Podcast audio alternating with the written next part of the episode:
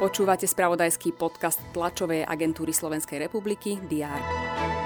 Maďarská prezidentka Katalín Nováková odstúpila z funkcie hlavy štátu. Urobila tak v súvislosti s kauzou amnestie muža odsúdeného za utajovanie prípadu sexuálneho zneužívania v detskom domove. Hokejisti Ukrajiny si vybojovali účasť na turnaji olympijskej kvalifikácie, ktorý sa uskutoční na prelome augusta a septembra v Bratislave. Poslanec parlamentu za SNS Roman Michalko pripustil korekciu novely trestného zákona v prípade, že ho prezidentka Zuzana Čaputová vráti do parlamentu. To sú niektoré z noviniek, ktoré priniesli redakcie TSR uplynulý víkend. Je pondelok 12. februára. Vitajte pri prehľade očakávaných udalostí. Poslanci Národnej rady sa zídu na rokovaní o odvolávaní ministerky kultúry Martiny Šimkovičovej. Mimoriadnu schôdzu iniciovala opozícia. Poslanec Roman Michalko z SNS však avizoval, že parlament by nemal byť uznášania schopný. Ministerka totiž na pondelkové rokovanie nebude môcť prísť. Na špecializovanom trestnom súde sa má začať súdny proces s Norbertom B. Obžalovaný je z poskytnutia úplatku vo výške 50 tisíc eur.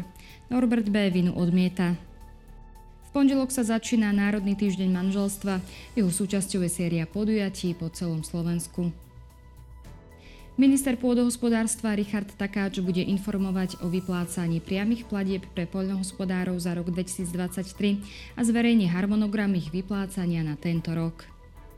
Odborový zväz Kovo sa vyjadri k problematickej situácii v medzimestskej doprave v bansko kraji po zavedení nového integrovaného dopravného systému. Nemecký kancelár Olaf Scholz sa v Berlíne stretne s poľským premiérom Donaldom Tuskom. Americký prezident Joe Biden bude v Bielom dome rokovať s jordánskym kráľom Abdaláhom II o konflikte medzi Izraelom a Hamasom v pásme Gazy. Pápež František príjme argentínskeho prezidenta Javiera Mileja.